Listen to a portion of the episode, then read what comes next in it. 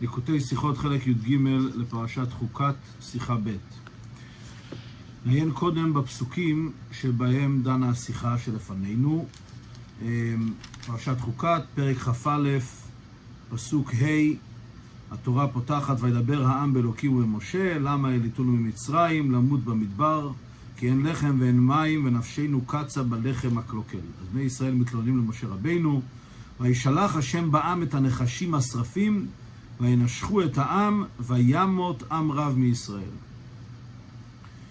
אם כן, זה עונש של הקדוש ברוך הוא על התלונות של בני ישראל, הוא שלח בהם את הנחשים השרפים. בהמשך לזה, ויאמר השם על משה, עשה לך שרף ושים אותו על נס, והיה כל הנשוך וראה אותו וחי. ויעש משה נחש נחושת, וישימו על הנס, והיה אם נשך הנחש את איש והביט אל נחש הנחושת וחי. עד כאן הפסוקים, ובפירוש רש"י, יש את הפירוש בדיבור המתחיל כל הנשוך, בחלק השני של הפירוש אומר רש"י כך: ואמרו רבותינו, וכי נחש ממית או מחיה, אלא בזמן שהיו ישראל מסתכלים כלפי מעלה ומשעבדים את ליבם לאביהם שבשמיים, היו מתרפים, ואם לאו, היו נמוקים. אז זה פירוש רש"י על המילה כל הנשוך. כל, כל הנשוך והביט הנחש הנחושת וחי, מסביר רש"י שזה לא הנחש שממית ומחיה, אלא כשמסתכלים כלפי מעלה ומשעבדים ליב, ליבם לקדוש ברוך הוא, אז הם מתרפים. בהמשך לזה, חוזר רש"י לפרש את המילים נחש נחושת, חוזר חזרה ואומר, מה זה נחש נחושת? לא נאמר לו לעשותו של נחושת, אלא אמר משה, הקדוש ברוך הוא קוראו נחש, ואני אעשינו נחושת, לשון נופל על לשון. אז אף על פי שהקדוש ברוך הוא לא אמר לו במפורש לעשות את הנחש מנחושת, משה רבינו עשה את זה על דעת עצמו, מכיוון שלשון נופל על לשון, הוא רצה לעשות נחש בצורה כזאת שיתאים עם המילה נחש, אז זה נחש נחושת. אנחנו נראה שיש כאן כמה קושיות בפירוש רש"י כאן, והרבה יבאר את כולם אחת לאחת. ונראה את השיחה מבפנים. על הפסוק ויעש משה נחש נחושת מעתיק רש"י את התיבות נחש נחושת ומפרש לא נאמר לו לעשותו של נחושת אלא אמר משה הקדוש ברוך הוא קורא נחש ואני אעשינו של נחושת לשון נופל על לשון. מסביר הרב מה רש"י בא כאן לומר והנה מה שכתב רש"י לא נאמר לו לעשותו של נחושת כוונתו בפשטות לדייק ולומר בתמיהה הרי בקרא לא מצינו שהקדוש ברוך הוא ציווהו לעשותו של נחושת. כלומר, אומר הרב, רש"י פה בא לתרץ קושייה. בפסוק לא מוזכר שום דבר שהקדוש ברוך הוא אמר לו לעשות את הנחש מנחושת, ורואים שמשה רבינו עשה את זה. אז, אז רש"י כאילו תמה, והרי לא נאמר לו לעשותו של נחושת. נוסיף את המילה והרי בתחילת פירושו של רש"י. ועל זה מבאר רש"י, טעמו של משה שעשהו נחושת. מכיוון שהקדוש ברוך הוא קורא נחש, לשון נופל על לשון. אז, אז זה מה שרש"י מתרץ, שמשה רבינו למד את זה בעצם, מכיוון שהקדוש ברוך הוא מתייחס לזה כנחש. עושה לך נחוש, נחש נחושת, הוא לא אמר לו סתם לעשות איזה דמות, אלא אמר לעשות נחש, אז מזה הוא הבין שראוי לעשותו מנחושת. שואל הרבי כאן כמה קושיות. שאלה ראשונה, צריך להבין. א', אריכות הלשון, לא נאמר לו לעשותו של נחושת אלא וכולו, הרי אין דרכו של רש"י להקדים את הקושי בהבנת הכתוב, שאותו הוא מבאר ומיישב בפירושו. אנחנו רואים את זה מהרבה מאוד פירושי רש"י. רש"י הרבה פעמים מסביר במילים ספורות שאלה שמתעוררת ממילא, והוא לא מפרט את השאלה, אלא הוא מסביר את, הפיר... את הפירוש הנכון של הפסוק, ובדרך ממילא מתורץ את השאלה. גם כאן השאלה היא מובנת, הרי רואים שבפסוק לא נאמר נחש נחושת. אז רש"י היה יכול פשוט לגשת ישר ולהסביר שהקדוש, שמשה רבינו עשה אותו מנחושת מכיוון שלשון נופל על לשון. למה הוא צריך להקדים את השאלה שלא כדרכו? ב', בפרט בנידון דידן, אשר זה שלא נאמר לו לעשותו של נחושת הוא דבר המוכח מלישנא דקרא. ויאמר השם למשה, עשה לך שרף גומר ותו לא. אבל אל רש"י לפרש בקיצור, אמר משה, הקדוש ברוך הוא קורא נחש וכו'. השאלה השנייה מחזקת את השאלה הראשונה. אפילו בשאלות כאלה שהן לא ממש מוכרחות מקריאת הפסוקים, רש"י לא מפרט את השאלה. כאן השאלה היא מתעוררת ממנו, רואים הרי ברור. משה רבינו פתאום על דעת עצמו מחליט אה, לעשות את הנחש מנחושת. אז עוד יותר לא היה צורך לפרט את השאלה בנידון שלנו, ולמה רש"י לא אומר פשוט? אמר משה, הקדוש ברוך הוא קורא נחש, לשון נופל על לשון, אני אעשה אותו נחושת. שאלה שלישית, רש"י כותב, אמר משה, הקדוש ברוך הוא קורא נחש, ולכן אני אעשינו של נחושת, לשון נופל על לשון. הרי מפורש בקרא שהקדוש ברוך הוא קראו שרף, עשה לך שרף. זו שאלה פשוט עצומה. רש"י מתחיל, הקדוש ברוך הוא קוראו נחש. אבל הרי בפסוק הקדוש ברוך הוא לא קורא לו נחש, הוא קורא לו שרף. הקדוש... ויאמר השם אל משה, עשה לך שרף. איפה מוזכר כאן בכלל הלשון נחש?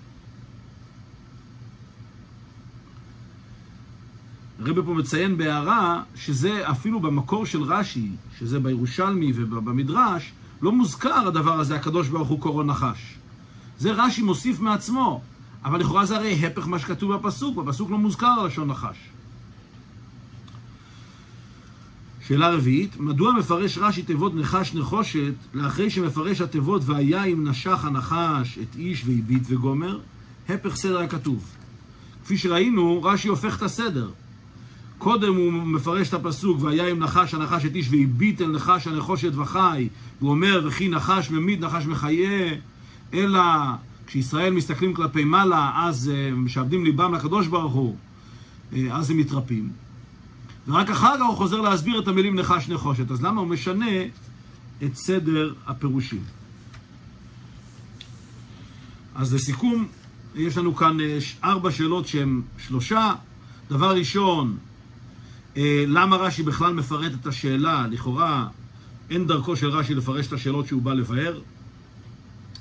שאלה שנייה, בנידון דידן, ודאי שלא היה צריך לפרש, מכיוון שזה מפורש מלשון הפסוק, רואים שהקדוש ברוך הוא לא אמר לו לעשות נחש נחושת.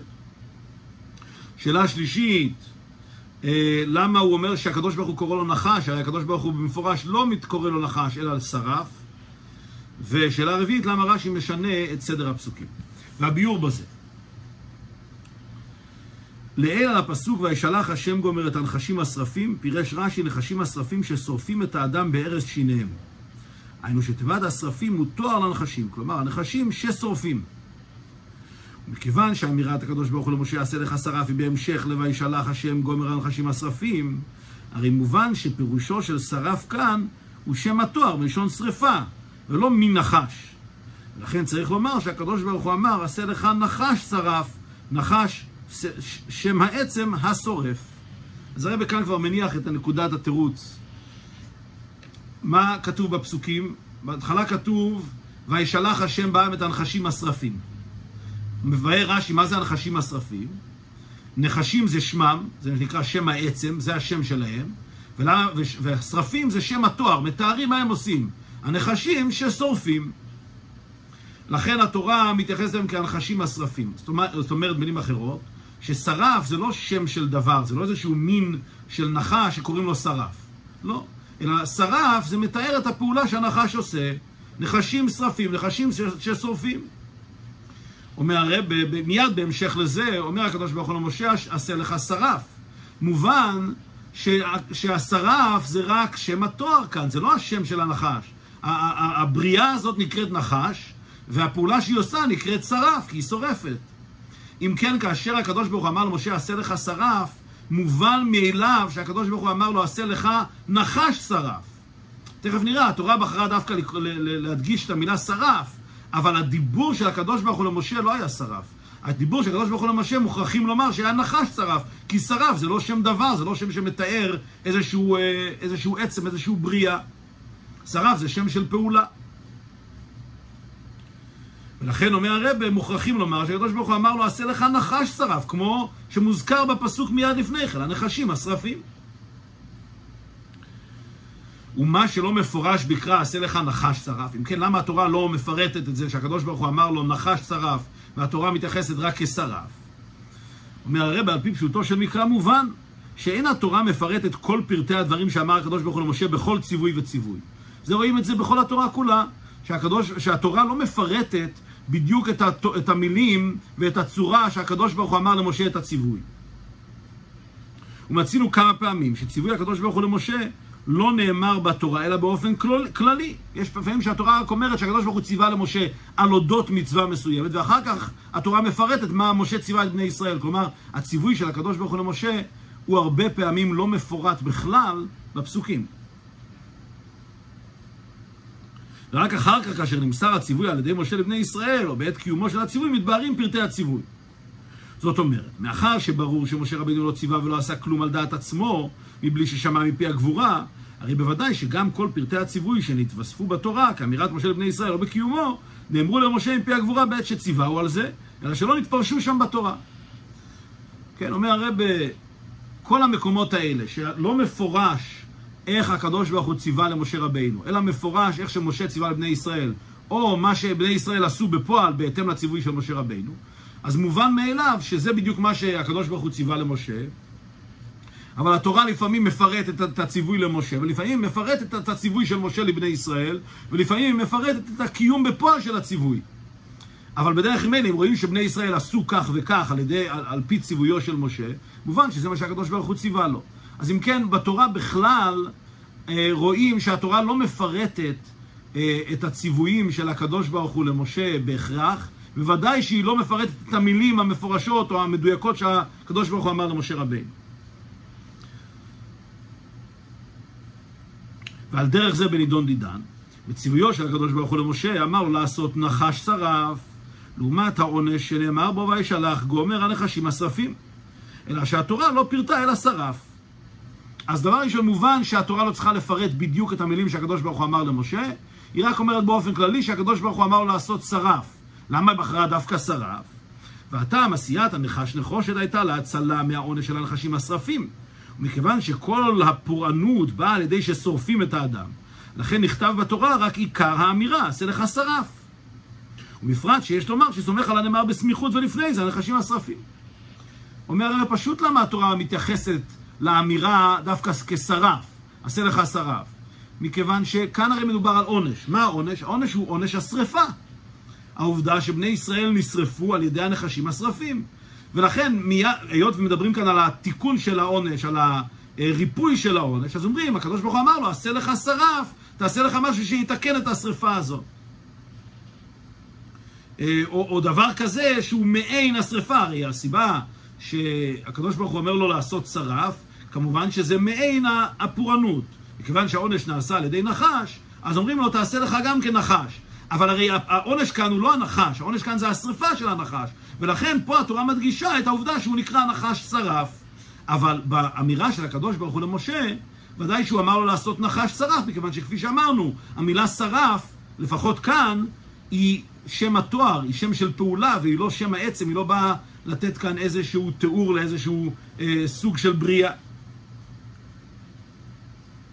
עכשיו, בפרט כאן, מכיוון שרגע לפני כן התורה אומרת אה, וישלח השם בעם את הנחשים השרפים, אז אנחנו כבר רואים שהשרפים האלה נקראים נחשים השרפים, אז ברור שהתורה לא צריכה לחזור שוב פעם על הביטוי נחש שרף.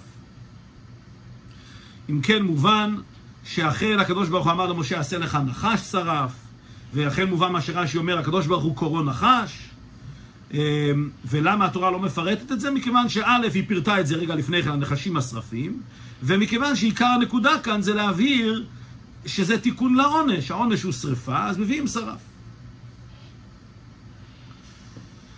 ממשיך הרב, על פי זה יבואר גם כן מה שרש"י מקדים פירושו על התיבות והיה אם נשך גומר והביט וגומר לפירושו על התיבות נחש נחושת. עכשיו נוכל להבין למה רש"י מפרש נחש נחושת רק אחרי שהוא פירש את הפירוש הקודם, ש... וכי נחש ממית נחש מחיה, רק כשישראל מביטים לקדוש ברוך הוא, משעבדים ליבם לקדוש ברוך הוא, אז הם מתרפים. הפירוש הזה של נחש נחושת מוכרח להגיע אחרי הפירוש הקודם, ולכן רש"י צריך להפוך את הסדר. למה? אומר הרב, על פי המבואר לעיל, שאף שלא נכתב בתורה שהקדוש ברוך הוא אמר למשה לעשותו נחש, מכל מקום מובן שכן אמר לו בציוויו, יש להקשות לאידך גיסא. מנהלי לרש"י שלא נאמר לו לעשותו של נחושת. הרי אפשר לומר שכשם שאמר לו לעשות נחש, אלא שלא יתפרש בתורה, כמו כן אמרנו לעשותו של נחושת, אלא שהתורה קיצרה ולא פירשה. שואל הרב מהצד השני, לאידך גיסא, הרי אנחנו עכשיו ביארנו שלא תמיד התורה מפרטת מהם הציוויים של הקדוש ברוך הוא למשה. ואם אנחנו רואים שכך משה ציווה על בני ישראל, או שכך עשו בפועל, אז מזה אפשר להבין שכך הקדוש ברוך הוא ציווה לו. אבל אם כן, אז מה כל הקושייה של רש"י? למה הוא עשה אותה נחש נחושת? אולי הפוך, מזה, מזה שהוא עשה נחש נחושת, מוכרח שהקדוש ברוך הוא אמר לו לעשות נחש נחושת. אז בוא נאמר שהתורה באמת לא פירטה, התורה אמרה עשה לך שרף, אבל הקדוש ברוך הוא אמר לו עשה לך נחש שרף של נחושת, וזה מה שמשה רבינו עשה.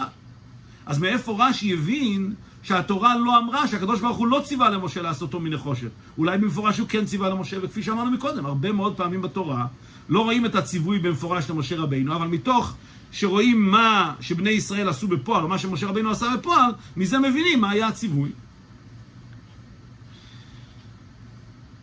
לכן אומר הרב, לכן מביא רש"י את הפירוש הקודם קודם. הפירוש הקודם הוא זה שיוכיח לנו שהקדוש ברוך הוא לא אמר למשה לעשות את הנחש מנחושת, מכיוון שזה לא היה חלק מהעניין בכלל, כפי שהתבהר. ומכדי לבטל סברה זו, מקדים רש"י, פירושו על התיבות והיה אם נשך גומר והביט וגומר, שלא היה ממהר נשוך הנחש להתרפות, אלא אם כן מביט בו בכוונה. ואמרו רבותינו וכי נחש ממית או נחש מחיה, אבל בזמן שהיו ישראל מסתכלים כלפי מעלה ומשעבדים את ליבם לאביהם שבשמיים היו מתרפים, ואם לאו היו נמוקים. כן, זה פירוש רש"י שלמדנו בהתחלה. אומר הרב, דבזה מוסבר שאין פעולתו של נחש הנחושת לרפות את הנשוך. כי אז היה מקום לומר שכשם שיש איזה טעם לעשותו בציור נחש, כמו כן יש טעם לעשותו נחושת. אלא לעורר את בני ישראל שיסתכלו כלפי מעלה וישעבדו את ליבם לשמיים בכדי שהקדוש ברוך הוא ירפם. אומר הרב, הפירוש רש"י הקודם מדגיש לנו שהנחש עצמו אין לו חשיבות. וכי נחש ממית נחש מחיה, הנחש עצמו בכלל הוא סתם נמצא שם כסמל, אבל הרעיון פה הוא לא הנחש. הרעיון פה הוא זה שבני ישראל מסתכלים כלפי מעלה ומשעבדים את ליבם לאביהם שבשמיים. ולכן מובן מזה שהתורה, שהקדוש ברוך הוא בציווי, לא מדגיש כאן את הפרטים של הנחש, שיהיה עשוי מנחושת, שיהיה כזה נחש, הפוך. הנקודה היא כאן, זה ההסתכלות כלפי מעלה, לא הנחש. הנחש הוא לא ממית ולא מחיה. אז מתוך פירוש רש"י הקודם מובן שהקדוש ברוך הוא לא נוגע לו כאן הפרטים של הנחש, ודאי לא בציווי למשה רבינו. ולכן מובן שאם התורה לא אומרת במפורש שהקדוש ברוך הוא אמר לעשות נחושת, אין שום סיבה לחשוב שהקדוש ברוך הוא אמר לעשות נחושת. כי הנחש פה הוא לא העניין. העניין פה זה ההסתכלות כלפי מעלה. אז מתוך הפירוש רש"י הקודם, שהעניין, כל העניין פה זה ההסתכלות כלפי מעלה, ולא הנחש בעצמו, מובן שאין שום סיבה לומר שהקדוש ברוך הוא ציווה למשה לעשות הנחש מנחושת. כי הפרטי הנחש הם בכלל לא רלוונטיים כאן. מה שנוגע כאן זה הסתכלות כלפי מעלה. אם כן מובן שהרי הקדוש ברוך הוא לא אמר לו לעשות נחושת, והרי הנחש זה לא העניין, אז למה הרי משה רבינו עשה אותו כן מנחושת? ועל זה עונה התורה, לשון, עונה רש"י, לשון נופל לשון.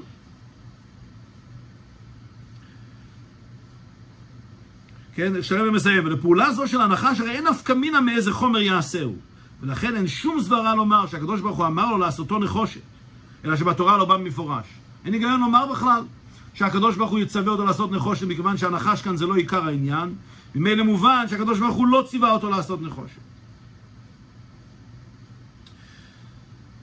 אם כן, שהנחש פה זה לא העניין, אז למה זה נחש? למה הוא לא סתם אמר לו לשים שם איזה עמוד?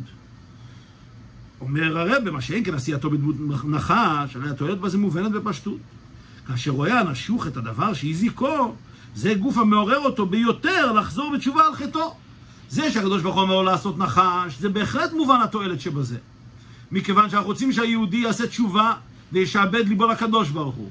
כאשר הוא רואה את אותו דבר שגרם לו נזק, שכמעט הרג אותו, אז ודאי שזה מעורר אותו לעשות תשובה. ובפרט בנידון דידן, שהעונש על ידי הנחש דווקא, שייך לחטא עצמו. וכמו שפירש רש פסוק אה, ו', יבוא נחש אל הקהל הוצאות דיבה ויפרע ממוצאי דיבה. יבוא נחש שכל המינים וכולו, וייפרע מכפויי טובה וכולו. כאן זה לא רק שהנחש הוא זה שהזיק, אלא הנחש כאן הוא גם אה, מלמד אותנו איזושהי הוראה, מלמד את החוטא איזושהי הוראה. הנחש הוא מבטא לשון הרע, הנחש מבטא כפיות טובה. כאן בני ישראל חטאו הן בלשון הרע והן בכפיות טובה, ולכן מובן ש... שהנחש הוא זה שיעורר אותם לתשובה, ולכן העובדה שהקדוש ברוך הוא ציווה אותו עשה לך שרף, או נחש שרף, זה מובן. אבל למה שזה יהיה מנחושת, לומר שזה יהיה מנחושת, אין בזה שום היגיון מצד העניין, מכיוון שכפי שאמרנו, הנקודה כאן זה לא הנחש. ומובן שפיר שעל ידי ההבטה, על ידי הנחש, מתעוררו ביותר להסתכל כלפי מעלה, לשעבד הלב לאביהם שבשמיים. ולכן הסברה נותנת כנ"ל, שבציווי הקדוש ברוך הוא למשה על עשיית השרף, נאמר גם כן שמו נחש, ולא רק תוארו. אם כן, מובן שעשיית הנחש בעצמו היא כן חשובה, מכיוון שא', היא מעוררת את היהודי לתשובה, מכיוון שהנחש הוא זה שפגע בו, אז זה מעורר, מזכיר את העונש, ממילא זה מעורר לתשובה, וזה גם מזכיר את החטא, כי הנחש מבטא גם לשון הרע וגם אה, כפיות טובה, ולכן כאשר יהודי מסתכל על הנחש, הוא באמת עושה תשובה. וזה עוד יותר מחזק את מה שאמרנו מקודם, שהקדוש ברוך הוא בוודאי אמר למשה רבינו, עשה לך נחש שרף. כי כל העניין פה זה הדגשה של העובדה שהוא נחש. הוא בעל הלשון הרע, הוא בעל הכפיות טובה, הוא זה, ש, הוא זה שפגע בהם הנחשים השרפים. אז מובן שזה, הקדוש ברוך הוא אמר לו במפורש, שכן יעשה נחש שרף, רק שהוא לא אמר לו לעשות אותו מנחושת. ולאחר שמבואר כל זה בפירוש רש"י הנ"ל, חוזר רש"י לפרש על התיבות נחש נחושת, לא נאמר לו לעשותו של נחושת, מכיוון שאין בזה שום נפקא מינה לפעולתו של הנחש. עכשיו מובן מה שרש"י אומר, אחרי שלמדנו כעת שהנחש הוא לא ממית ולא מחיה, וכל העניין כזה שישעבדו ליבם לקדוש ברוך הוא, אז מובן שהקדוש ברוך הוא לא אמר לו לעשותו מנחושת, אם כן למה הוא עשה, עשה אותו מנחושת? מכיוון שכן מתעוררת השאלה למה עשה משה את הנחש מנחושת ועוד שהתורה מפרטת שמשה, שמשה עשה הוא מנחושת דווקא כן, זה לא רק ש... למה משה רבינו עשה אותו מנחושת, אלא למה התורה מוצאת לנכון לפרט את זה שמשה רבינו עשה אותו מנחושת. כן, כלומר, זה שמשה עשה אותו מנחושת, היה צריך לעשות אותו מאיזשהו חומר, אז בסדר, הוא בחר נחושת. אבל למה התורה מפרטת את זה? התורה באה ללמד אותנו כאן משהו. ולזה ממשיך רש"י. אלא אמר משה הקדוש ברוך הוא קורא נחש וכולו. לשון נופל על לשון, וזה גוף גם הטעם הזה שהתורה מודיעה שעשה משה את הנחש מנחושת. להשמיענו הלימוד של לשון נופל על לשון, הלכה למעשה. ומזה ידענו גם כן אשר שמע מילתא הוא גם בנוגע לפועל. אומר הרב, התורה מפרטת לנו את העובדה שמשה רבינו עשה אותו מנחושת, מכיוון שלשון נופל על למדנו מזה שני דברים חשובים. דבר ראשון, שהשם של הדבר יש לו משמעות. אם התורה מפרטת שמשה רבינו מצא לנכון דווקא לעשות את הנחש מנחושת, כלומר יש איזשהו, יש איזשהו קשר בין המילה נחש למילה נחושת, אז כבר למדנו מכאן ששמה מילתא הוא, שהשם של הדבר בלשון הקודש הוא דבר בעל חשיבות, הוא מבטא משהו, ולכן אם יש אפשרות לעשות את, ה, את, ה, אה, את אותו ציווי באופן של לשון נופל על לשון, באופן של שם ש, או חומר שיתאים לשם של הדבר, אז ראוי לעשות כן. אז התורה מלמד אותנו גם את המושג של שמע מילתאי, שהשם יש לו חשיבות, וגם את הרעיון של לשון נופל על לשון, שתמיד כדאי אה, לנסות לחבר בין שם הדבר לבין דברים שקרובים לו, לבין שמות שקרובים לו.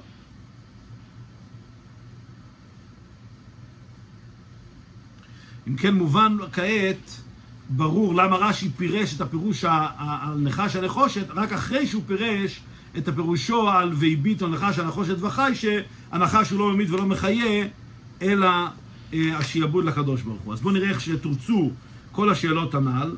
שאלנו אה, למה רש"י מקדים את השאלה כאן, הרי לא נאמר לו לעשותו של נחושת. לכאורה בדרך כלל רש"י לא נוהג להקדים את השאלה, ובשאלה השנייה, במפורש כאן, שזה הרי ברור מלשון הפסוק. אז מה התירוץ? התירוץ הוא פשוט, שאכן בפשטות אי אפשר להוכיח שהקדוש ברוך הוא לא אמר לו לעשות אותו מנחושת. אולי הקדוש ברוך הוא כן אמר, הרי למדנו כעת כלל שהתורה לא מפרטת את הציוויים של הקדוש ברוך הוא למשה רבינו. ולכן השאלה של רש"י לא מובנת מאליה, והרי לא נאמר לו לעשותו של נחושת. יכול להיות שכן נאמר לו. רק אחרי שלמדנו את הפירוש הקודם, שאומר שהעיקר פה זה לא הנחש, אלא העיקר כאן זה השיעבוד לקדוש ברוך הוא. שמזה מובן שהחומר שממנו עשוי הנחש הוא בכלל לא רלוונטי כאן, לכן אומר רש"י, והרי מזה מובן שלא נאמר לעשותו של נחושת, כי הרי הנחש כאן זה לא עיקר העניין. אז לכן רש"י צריך להדגיש פה את השאלה, כי השאלה היא במפורש לא מובנת מאליה, והיא רק נלמדת מהפירוש הקודם ברש"י. אז בזה תורצו השאלה הראשונה והשנייה. שאלנו שאלה שלישית, הרי הקדוש ברוך הוא לא אמר לו לעשות נחש, בפסוק נאמר שהקדוש ברוך הוא אמר לו לעשות שרף, ורש"י אומר הקדוש ברוך הוא קורא נחש. אז כפי שראינו, הרב מבאר שברור שהקדוש ברוך הוא אמר לו לעשות נחש שרף, מכיוון שכאן המילה שרף היא בכלל לא שם העץ, היא בכלל לא מבטאת איזה, איזשהו בריאה, איזשהו דבר, אלא זה רק מתאר את הפעולה של הנחש שהוא שורף, ולכן ברור, אם הקדוש ברוך הוא אמר לו לעשות, הוא אמר לו לעשות נחש שהוא גם שרף. אה, ולמה רש"י משנה את הסדר, שזו הייתה השאלה הרביעית? אז כפי שביארנו כעת, שהשאלה של רש"י מתעוררת רק אחרי פירוש רש"י הקודם, אחרי שהבנו שהנחש כאן זה לא העניין, מתעוררת השאלה אם כן, למה אנחנו מקפידים דווקא לעשותו מנחושת? והתירוץ הוא, לשון נופל על לשון, ושהתורה מלמדת אותנו גם את המושג של שמע מילתא, שהשם יש לו חשיבות, וגם את המושג של לשון נופל על לשון. כעת נראה את הדברים בפנימיות העניינים. ממשיך הרבה בעוד ד' מהעניינים דהינה של תורה מרומזים בפירוש רש"י זה. כיוון שזה שמשה עשה את הנחה של נחושת, נאמר בתורה, הגוף ההוכחה בפנימיות העניינים, שגם פרט זה יש לו שייכות לכללות עניין הרפואה שבא על ידי הנחש. אומר הרב, בפנימיות העניינים, העניין של נחושת כאן הוא עניין עיקרי. ברגע שהתורה מפרטת שמשה רבינו עשה נחש נחושת, זה אומר שיש משמעות פנימית עמוקה לעובדה שהנחש הוא דווקא מנחושת. ויובן זה בהקדים ביור עניין רפואת בני ישראל על ידי הנחש. אלו שנושכו על ידי הנחשים, שממיתים במשיכתם, מכיוון שבלי והביט וגומר וחי היו מתים, הרי מובן שמצד עצם נשיכת הנחשים היו בבחינת מתים. נקודה ראשונה זה שהרפואה של הנחש הזה זה מעין תחיית המתים. מכיוון שהתורה אומרת שהנחשים השרפים הם ממיתים, נושכים וממיתים, ורק אה, והיה אם נשך הנחש את איש והביט אל נחש הנחושת וחי, רק על ידי ההבטה והשיעבוד לקדוש ברוך הוא אדם חי, כלומר שמבלי ההבטה אל הנחש הוא בוודאי מת. אם כן, זה לא סתם רפואה ממחלה, כאן יש כאן בעצם תחיית המתים, כי האדם הזה הוא בעצם מת על ידי הנשיכה הזאת, והדבר היחיד שיציל אותו זה ההסתכלות כאן כלפי מעלה. אם כן מובן שיש גדר של רפואה, יש גדר של תחיית המתים, וההסתכלות הזאת על הנחש היא יותר בגדר של תחיית המתים מאשר בגדר של רפואה. והרבא מוסיף, נוסף לזה, מבחינת נחש עצמו מורה על עניין המיטה, שהרי מצד חטא עץ הדעת, שעל ידי הנחש נגזרה מיטה בעולם. ועד שאפילו אלה הארבעה שלא היה בהם חטא, בעטיו של נחש מתו. נחש בכלל מבטא מיתה. כל המושג שהגיע מיתה לעולם זה כתוצאה מחטא עץ הדעת שנגרם על ידי הנחש. עד כדי כך שהגמרא אומרת שישנם אנשים כאלה שלא היו אמורים למות כי לא היה בהם חטא והם מתו בעטיו של נחש. כלומר הם רק מתו בגלל הנחש, זאת אומרת הנחש ממש מבטא את המושג של המיתה. אם אדם לא ראוי למות ובכל זאת מת זה חייב להיות רק משום הנחש. אז אם כן מובן שהעונש והנזק שהנחש גורם זה נזק של מיתה, זה לא נזק של מחלה, זה נזק של מיתה. ולכן הוא צריך להיות והביט גומר וחי, המשכת חיות לאדם זה, צריך להחיות אותו מחדש. ומזה מובן שמי שנשכו הנחש והביט אל נחש הנחושת וחי, נתקיים בו מעין תחיית המתים, שהרי מצד עצמם היו מתים. כן? מובן אם כן שכאן הרפואה הזאת שנוצרת, זה לא סתם רפואה, אלא זה תחיית המתים. והנה ידוע שהכוח להחיות את המת אי אפשר להיות נמשך מבחינת מקור החיים. כי לאחר שכבר נסתלק החיות, אי אפשר שיהיה חוזר ונמשך ממדרגה זו עצמה להחיות את המת. כי אם מבחינת רחמים רבים דעצמות אור אינסוף שלמעלה מבחינת מקור החיים. ושם מוות וחיים שווים, ומשום זה יכול גם המת לחיות. כאשר מדברים על העניין הזה של תחיית המתים, על הבחינה של תחיית המתים, של תחיית המתים, אז פה יש, צריך להמשיך חיות ממקום כזה שהוא בכלל לא למעלה מכל עניין החיים. המדרגה הזאת שהיא מקור החיים, היא יכולה לספק חיים, לתת חיים לאדם שחלילה אה, נחלה וכיוצא בזה, וצריך להמשיך לו רפואה, צריך להמשיך לו חיזוק לחיות שלו, אז ממשיכים ממקור החיים. אבל כאשר מדובר על תחיית המתים, להמשיך חיות חדשה לגמרי, כי החיות של החיים שלו נסתיימה כבר, הוא בבחינת מת, אז כאן לא מספיק להמשיך במקור החיים, צריך להמשיך מעצמות אור אינסוף, מהקדוש ברוך הוא עצמו. למה? מכיוון שבדרגה הזאת של עצמות אור אינסוף אין הבדל בין חיים ומוות. מדברים על הדרגה כזאת ששם לא שייך שום שינוי בין, אמ, לא שייך שום שינוי ולא שייך שום מדרגות. כי כשמדברים על הקדוש ברוך הוא בעצמו, אני הווי לא שניתי, אין שם מדרגות, אין שם חילוקים, מוות וחיים שווים, טוב ורע שווים, הכל שם הוא חסר משמעות, כי הכל שם הוא כלול בעצמותו של הקדוש ברוך הוא. ודווקא כאשר ממשיכים ממקום כזה, אז שם אפשר להמשיך חיות חדשה. אפילו אדם כזה שהוא בבחינת מת, אפשר להמשיך לו חיים. כי ממשיכים מדרגה כזאת שהיא למעלה מכל המושג של חיים ומוות. אז אם כן, כאשר מדברים כאן על המשכה של תחיית המתים, זה סוג המשכה חדש לגמרי. זה חיות חדשה שנמשכת מעצמות אור אינסוף בעצמו. אז מבואר בחסידות מכיוון שבמקור החיים המושג של חיים ומוות הם שווים, אין שם הבדל, אין משמעות למושג הגשמי של חיים ומוות. זו דרגה כזאת שהיא למעלה מכל ההגדרות האלה של חיים ומוות. זו דרגה כזאת שהיא חלק מהקדוש ברוך הוא עצמו. ומכיוון שמצד הקדוש ברוך הוא עצמו כל הדברים האלה זה רק דברים שהם לעינינו מושגים של חיים ומוות, של שינויים, הקדוש ברוך הוא עצמו הוא למעלה מכל המושגים האלה. לא מושג של חיים ולא מוות ולא כל שינוי כלשהו. וכאשר מגיעים לנקודה הזאת שהיא למעלה מכל המושג של אור וחושך, טוב ורע, חיים ומוות, מכיוון שמתחברים לקדוש ברוך הוא בעצמו, שהוא למעלה מכל שינוי ולמעלה מכל הבדלה בין, בין אחד לשני, כאשר מתחברים למקום כזה עמוק, משם אפשר להמשיך חיים גם למת. אז שם ח... מוות וחיים שווים, ולכן אפשר להמשיך חיות גם למת. וזהו מה שרפואת בני ישראל הייתה על ידי זה שהביט אל נחש הנחושת וחי.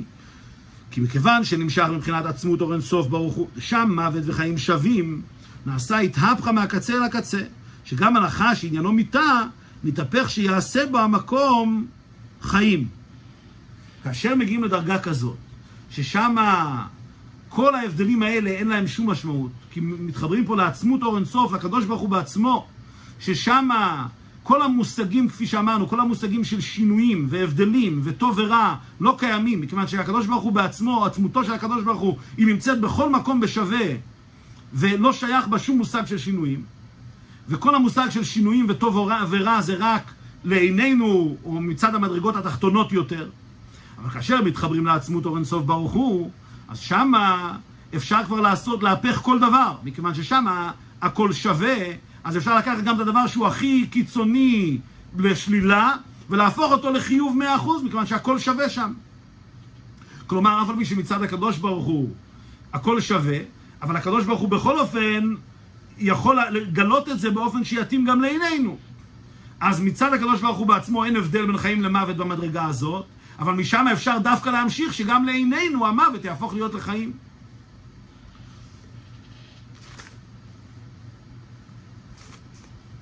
וההמשכה הזו דעצמות אור אינסוף ברוך הוא. להפך את הנחש, בחינת מיתה, לחיים, וכי נחש מחיה, הוא על ידי הקדמת עבודת ותשובת בני ישראל בדוגמתה של פעולת ההמשכה.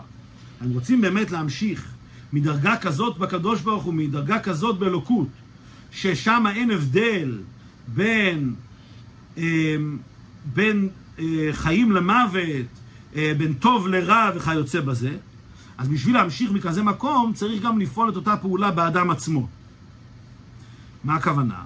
אלא שישראל מסתכלים כלפי מעלה, משעבדים את ליבם לאביהם שבשמיים, שיעבוד, היינו הלב כולו, גם היצר הרע בחינת נחש שבו, שתמורת זה שהוא מנגד לקדושה, הרי הוא מהפכו להיות משועבד אלוקות. ונעשה על ידי זה חיות בקדושה, הנחש מחיה. מה זה בעבודת האדם? כאשר אדם משעבד את ליבו לקדוש ברוך הוא, אומר הרבי, מה זה ליבו? ליבו זה אומר כל הלב. והלב, אה, יש בו גם את מבחינת הנחש, יש בו את היצר הרע. אנחנו יודעים בעיקר נפש הבעמית משכנה הוא בלב. אז כאשר מדברים על שיעבוד הלב, הכוונה היא שאנחנו מהפכים את מבחינת הנחש שבאדם. מהפך אותו אה, לקדושה, כן? בכל לבבך בשני יצריך. גם את הנחש שבאדם הוא גם כן מהפך אותו לטוב, משעבד אותו לקדוש ברוך הוא. אז ברגע שהוא יצר פה את ההיפוך הזה, את ההתהפכה הזאת, שגם הרע שבו נהפך לטוב, אז משם יכול להימשך גם ההיפוך הזה בין מיתה לחיים. מזה יכול להימשך לו תחיית המתים. וכפי שהרב אומר כאן בהערה, שהעבודה הזאת של התהפכה באדם היא גם כן מגיעה מעצם הנפש. בשביל שאדם יהפוך גם את הנחש שבו, גם את הרע שבו לטוב, הוא חייב לגלות את עצם הנפש שלו. אז אם כן יוצא שזה ממש, עבודת האדם היא ממש בהתאם לגילוי שנמשך מלמעלה. כאשר האדם מגלה את עצמותו, ועל ידי זה הוא מהפך את הרע לטוב, על ידי זה הוא מגיע לעצמותו של הקדוש ברוך הוא, שהוא מהפך את המיטה לחיים.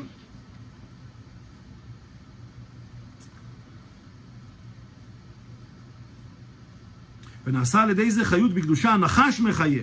עבודה זו פועלת מבחינת התהפכה סטרא אחרא בעולם, עד שהחושך עצמו יאיר, שגם הנחש עצמו, שעניינו מוות, יהפך להיות נמשכת על, ידה, על ידו בחינת החיים. אז כאשר אדם יוצר כזאת התהפכה בעצמו, אז הוא גם פועל למעלה המשכה כזאת של התהפכה סטרא אחרא בעולם, שגם הנחש עצמו, שכל עניינו זה מוות, הוא הופך להיות מקור החיים. כי האדם מסתכל עליו ולא שהוא מקור החיים, אבל נמשכת על ידו חיות לאדם. אז הנחש עצמו הופך להיות אה, כלי להמשכת החיות לאדם, אף על פי שהוא בעצמו עניינו מוות, אבל מכיוון שהאדם פה יצר התהפכה בעצמו, אז גם זה יוצר התהפכה בנחש. על פי זה מובנת השייכות דנחושת להנחש, שעל ידו נמשך חיות לבני ישראל, כי גם נחושת מורה על בחינה המתלבשת בקליפות. וזה גוף הטעם שנחושנו מלשון נחש, עניין הרע, לשון נופל הלשון, שהרי שמו של דבר מורה על חיותו של הדבר ההוא. ולכן בהתהפך בחינת נחש שבעולם הקדושה על ידי עבודת האדם, נעשה גם התהפכה בחינת הנחושת. עכשיו יובן למה הנחש דווקא עשוי מנחושת. מכיוון שנחושת, ביחס לדוגמה לזהב הכסף, מבטא דווקא את החיות שנמשכת לקליפות, כפי שמבואר בחסידות. שהעניין של נחושת זה החיות של הקדוש ברוך הוא שנמשכת לקליפות, מה שאין כן זהב הכסף. אם כן מובן, מובן למה נחושת הוא מלשון נחש, כי שניהם מבטאים עניין של קליפה, של חיות שנמשכת לקליפה. ולכן כאשר מדברים על הפיכת הנחש ממקור, מדבר שקשור למוות, להפוך להיות כלי לחיים, לדבר שממשיך חיות לאדם, אז מובן שגם אותו עניין יפעל גם בנחושת, שהנחושת שבדרך כלל היא עניין שלילי של קליפות, היא גם כן הופכת להיות לדבר חיובי, לדבר של המשכת חיות. אז הנחש מתהפך וגם הנחושת מתהפכת. על פי זה יש לבאר הטעם, מה שבתורה לא יתפרש הציווי בלשון עשה לך נחש, אף על פי שהקדוש ברוך הוא קוראו נחש. עכשיו אומר הרב, אפשר להבין באופן נפלא למה בתורה לא מוזכר עשה לך נחש, אה, נחש צרף, אלא מוזכר רק צרף, לא מוזכר המילה נחש. רק רש"י אומר שהקדוש ברוך הוא קוראו נחש. מבאר הרב. מתבאר בפירוש מאמר הז"ל, שעלו לתורה חותם העונשו, אמרה להם יביא אשם ויתכפר לו. שאלו לקדוש ברוך הוא, אמר להם יעשה תשובה ויתכפר לו. כן, יש מאמר חז"ל ידוע, ששאלו אה, בין השאר, שאלו לתורה מה יעשה אדם חוטא ויתכפר לו, אה, ואמרה התורה יביא אשם, יביא קורבן ועל ידי זה יתכפר לו. שאלו את הקדוש ברוך הוא, הקדוש ברוך הוא אמר, יעשה תשובה ויתכפר לו. שואל הרב, לכאורה, הרי גם על פי מענה התורה יביא אשם חולו, צריך להיות יעשה תשובה, שאז דווקא מכפר הקורבן. אז הרב כבר שואל במקומות אחרים. לכאורה, הרי התשובה, הקורבן, קורבן אשם או קורבן חטאת, מכפר רק אם היהודי עשה תשובה. אם כן, גם התורה שאומרת שמה יעשה אדם ויתכפר לו, הוא צריך להביא קורבן, מובן שהקורבן הזה צריך להגיע רק עם עבודת התשובה. אם כן, מה הפירוש, שאלו לתורה, התורה אמרה יביא אשם ויתכפר לו, שאלו לקדוש ברוך הוא, הוא אמר יעשה תשובה ויתכפר לו. הרי גם התורה אומרת יעשה תשובה ויביא אשם ויתכפר לו, כי הרי הכפרה של האשם זה רק אם הוא עשה תשובה. מבאר הרי, והביאור בזה. על פי המענה דתורה מועלת התשובה שהזדונות נעשים כשגגות, ולא שנתכפר לגמרי. ולכן צריך להיות יביא אשם. ואחרי שנעשו כשגגות, מעני הקורבן, שעל ידי, שעל ידי הקורבן מתכפר השוגג. וזהו החידוש במענה הקדוש ברוך הוא יעשה תשובה ויתכפר לו, שהתשובה מכפרת גם על הזדונות ועד שנעשים כזכויות. אז מבאר הרבה, שזה מובא גם במקום אחר, שמה הכוונה יביא אשם ויתכפר לו? ברור שהוא צריך גם לעשות תשובה. אבל התשובה שמגיעה ביחד עם האשם, זה תשובה כזאת שיכולה רק להפוך את הזדונות לשגגות. אז מה שהוא עשה במזיד, על ידי התשובה, זה יהפוך להיות שוגג, ואז מגיע האשם ומכפר לגמרי. הוא גם מכפר על השוגג כאילו. אז זה סוג אחר של תשובה. אמנם יש תשובה גם עם האשם, אבל זה סוג אחר של תשובה, זה סוג תשובה שהוא רק מהפך, מהפך את הזדונות לשגגות. לעומת זאת, כאשר, כאשר חז"ל אומרים, שאלו לקדוש ברוך הוא, והקדוש ברוך הוא אמר יעשה תשובה ויתכפר לו, הכוונה היא לתשובה כזאת שהיא מהפכת את הזדונות לזכויות. לא רק שהיא מכפרת עליהם, ולא רק שהיא מהפכת אותם לשגגות, אלא, אלא היא מהפכת אותם לגמרי לזכויות. אם כן מובן, למה הקדוש ברוך הוא מוסיף על מה שהתורה אומרת, יעשה אשם ויתכפר לו, אומר הקדוש ברוך הוא, יש דרגה יותר גבוהה, יעשה תשובה ויתכפר לו. אז איך זה עובד? והטעם לזה, מצד התורה ישנה מדידה ושיעור, ולכן אין בכוח התשובה לכפר לגמרי על הזדונות. מה שאין כמצד הקדוש ברוך הוא שהוא למעלה מכל מדידה והגבלה, כי מי יאמר לו מה תעשה, ורבו פשעיך מה תעשה לו, ולכן על ידי התשובה גם הזדונות יהפכו לזכויות. מצד התורה עצמה, התורה, אף על פי שהיא חוכמתו של הקדוש ברוך הוא, אבל היא נמשכה באופן כזה שיש שם הגבלות. התורה היא, יש, יש כללים, יש הגבלות, יש מידות ושיעורים וכולי. ולכן, גם התשובה שעל ידי התשובה, שעל ידי התורה, היא תשובה כזאת שהיא מוגבלת בכך שהיא יכולה להפוך את הזדונות לשגגות, אבל לא לכפר, אותה, לכפר עליהם לגמרי, לא להפוך אותם לזכויות. אבל כאשר אומרים שאלו לקדוש ברוך הוא, הכוונה היא לקדוש ברוך הוא בעצמו. הכוונה היא לקדוש ברוך הוא למדרגה כזאת שהיא למעלה מכל מדידה והגבלה. ולכן במדרגה הזאת של למעלה מכל מדידה והגבלה, גם הזדונות יכולות להפוך לזכויות. במילים אחרות, כאשר אומרים שאלו לקדוש ברוך הוא, חוטא מה יעשה, והוא אמר יעשה תשובה ויתכפר לו, הכוונה היא שממשיכים מאותה בחינה של עצמותו, עצמות אור אינסוף. ששם אמרנו אין הבדל בין טוב לרע, בין חיים למוות, ושם גם הזדונות יכולות להפוך לזכויות. אם כן יוצא שיש לנו את ההמשכה שממשיכים על ידי התורה, ויש מה שנמשך על ידי הקדוש ברוך הוא בעצמו. על ידי התורה ממשיכים כוח כזה, שאומנם יכול לכפר ולתאר ולרפא, אבל בצורה מוגבלת, ועל ידי הקדוש ברוך הוא בעצמו אפשר להמשיך, להמשיך אה, רפואה כזאת, תשובה כזאת, שהיא מהפכת לגמרי את הזדונות לזכויות. על דרך זה בנידון דידן. הציווי יעשה לך נחש, שעל ידי זה הביט וגומר וחי, אינו מפורש בתורה. לרמז כי מצד כוח התורה אין הזדונות מבחינת נחש ומיתה נעשים ונהפכים לזכויות חיים.